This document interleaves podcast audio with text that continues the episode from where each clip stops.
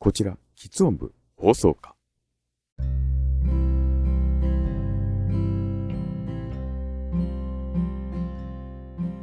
おはようございます。こんにちは。こんばんは。ユーフォニアのびり島です。コーラシェイカーさんから頂戴したメッセージを紹介させていただきます。ベイビーバルキューレ会拝聴しました。映画の大まかなあらすじの説明がお上手だな思ったのと、のびり島さんは客観的な視点が効いているなと全編通して思いました。千里とヤクザの親父一平との共通点も目から鱗でした。面白かったです。コーラシェイカーさんわざわざまたね、前回に引き続きましてご感想をいただきましてありがとうございます。いやね、ほんとね、あの、コーラシェイカーさんご自身がね、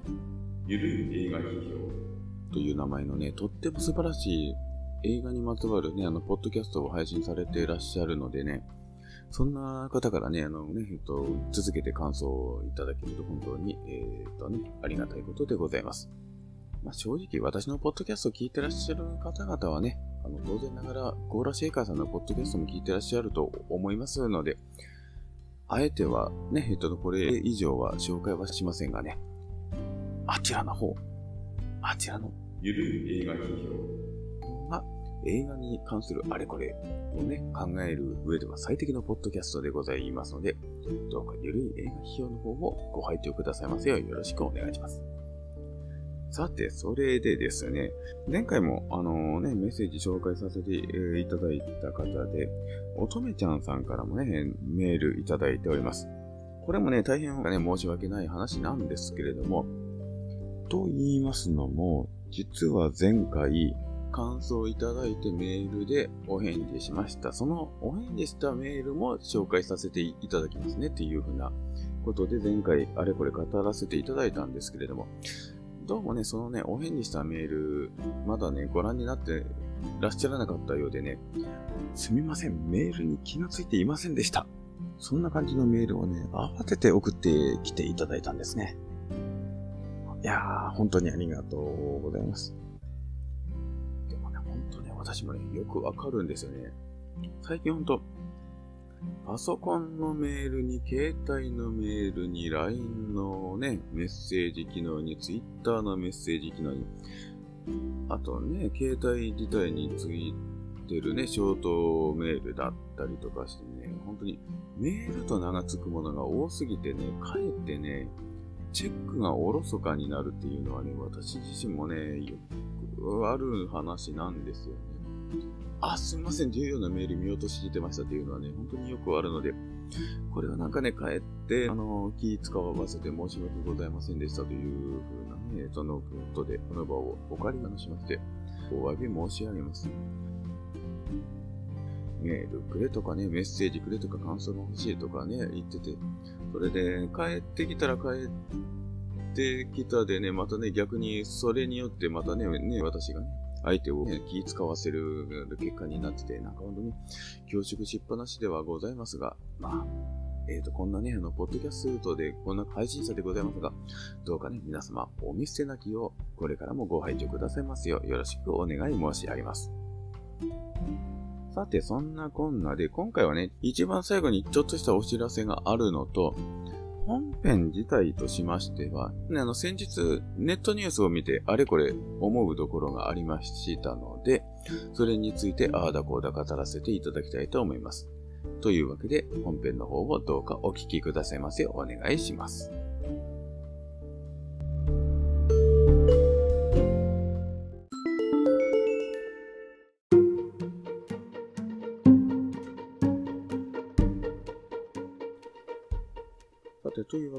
えーと、今回の本編なんですけれども、ネットニュースで見かけた話で、あるあの人気アイドルさんがネットで約1時間程度の無観客ソロライブをあの実施されたと。で、あの、それの配信をされたと。で、それであの、その中で、盛り上げ方講座というね、あの、そのアイドル本人さんが、えー、と出演されている VTR が流れたらしいんですけれども、そのね、内というのが、なんて言いますかね、まずあの、ファッションが、いわゆるオタクルックと言いますかね、そんな感じのファッションに身を包んで本人さんが登場されて、中で、まあ、あの、あれこれ喋られてたらしいんですけれども、どうもね、その喋り方っていうのはね、ミュミュージック、ス、スタートとか、つ、つ、続きましては、とかね、まあ、早い話が、その、喫音をネタにしたどうも内容だったらしいんですね。まあ、そんな内容なので、一部から批判が出ていると。まあ、えっと、先に言っておきますと、ちなみになんですけれども、そのネット記事ね、まあ、の、見出しはどうのこうのね、批判的めいたことがね、あの、書いてるんですけれども、実際読み始めるとね、前半ではね、しっかりその本人さんをね、持ち上げるような内容になってるあたりね、いわゆるというところのね、芸能ネット記事なんてなことをね、思うんですけれども、その、そんなことは一旦置いときまして、本題に戻りますと、確かに良くない話だと思いますし、批判が出てもしょうがない話だと思います。あとさらに言うと、まあ、一部の人が言ってる通り、いやー、本人もさることながらそれを止めなかった周りのスタッフもどうなんだっていうのも確かにうなずくべきだと思うんですけれども、それよりね、どちらかというとね、今回ね、私ちょっと、ね、気になるところがありまして、というのがね、そのね、ネット記事の中でこんな風なこと書かれてるんですよね。あくまでも大体の内容なんですけれども、昔はオタク役等々を表現するにあたって、喫音的な喋り方をするのは OK だったけれども、昔はね。それが今はコンプライアンス的に NG なんだと。なぜならば、アメリカなどでは、喫音というのは障害として扱われてるから、今はコンプライアンス的に NG なんだというね、そういう風な書かれ方をしてるわけなんですよね。さすがにね、私ね、この記事読んで、ん？っていう風になりまして、というかね、これ聞かれた方もね、多分、結構多くの方が、まあ、あの、えっと、実際に喫音症である、喫音症でない、そういうのを置いといても、んって感じられたと思うんですよ。障害認定されたら、コンプライアンス的に NG になる。逆に言うと、されなかったらやってもいいのかいというふうな話ですよね。少なくとも喫音に限って言うと、おそらく以前は単純にあれは喋り方が下手なだけっていうね。誰でもできるはずの喋り方が得得できてない方がおかしいので、笑い物にしても OK という、多分そういうところだったと思うんですよね。まさか本当に喋ろうとしても喋ることができないほどの深刻な状態だとは多分理解されてなかったというところで、喫音を笑い物にしてもコンプライアンス的に OK だったと思うんですよね。昔はね。まあ、つまり、なんて言いますかね。人間というのはね、やっぱりあの、その、今現在のこの、今の自分自身のこの身体的特徴をベースにね、物事を考えたりとかね、類推したりするんだなっていうふうに考えたわけなんですよね、私。で、今までの自分を振り返った場合に、例えば、他の障害であったりとか、ね、他の障害、ハンディキャップであったりとか、あとは、ね、精査の話であったりとか、そういったことに、結構やっぱりね、無自覚にひどいことを言ってたりとか、なんというか、気づかずに差別的な考え方をしてたりとか、してたことがあるのかな、なんてなことで、ちょっとね、背筋がヒヤッとしましたね。あの、うん、あの、この記事読んで、そんなのね、あの、喫音を笑い物にしてけしからんどうのこうのって思うよりもどちらかというと、ああ、こういった失敗自分自身も多分やってるわ、というふうにね、あれこれ考えちゃいますね。ちょっとね、そういう意味で、ちょっとあれこれ、私自身が考えさせられたという、今回はそういった話でございました。というわけで本編は以上でございます。エンディングでちょっとしたお知らせがございます。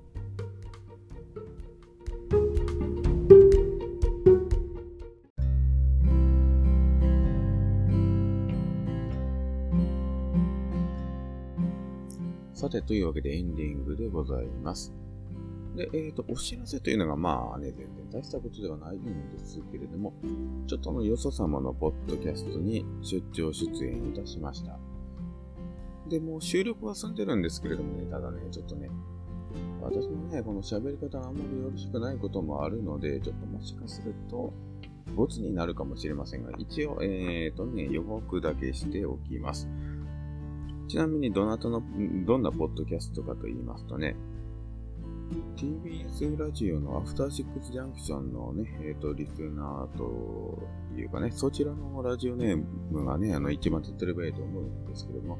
ね、アメージングカイコマンさんが、えっ、ー、とね、されてますね。あの、アメージングマーチンっていうね、あの、マーチングの魅力についてあれこれ、と語ってみようというね、あの、ポッドキャストがありまして、そちらに、えー、っと、ゲストといいますか、音声で参加させてもらってまして、私の思い出話をああだこうだ喋っております。ちなみになんですけれども、エピソードに、えー、っとね、二つ目の音声配信でアップされる予定なのですが、先ほども申した通り、私の喋り方が実に拙いので、もしかするとお蔵入れになっているかもしれないということを付け加えつつ、もし配信された暁には、どうかこちらもお聞きくださいますようお願い申し上げます。一応概要欄にこのアメージングマージンの URL を貼り付けておきますので、どうか皆さんよろしくお願いします。あと、さらに付け加えるならば、私、このね、このポッドキャストへのご感想等々も、もしありましたら、概要欄に同じくメールアドレス貼り付けておりますし、あと、ツイッターの場合は、ハッシュタグ、KBUHKA、ハッシュタグ、KBUHKA と付けてつぶやいていただければ、私読みますので、どうかよろしくお願いします。ということで、以上、ユーフォニアのビリシマでした。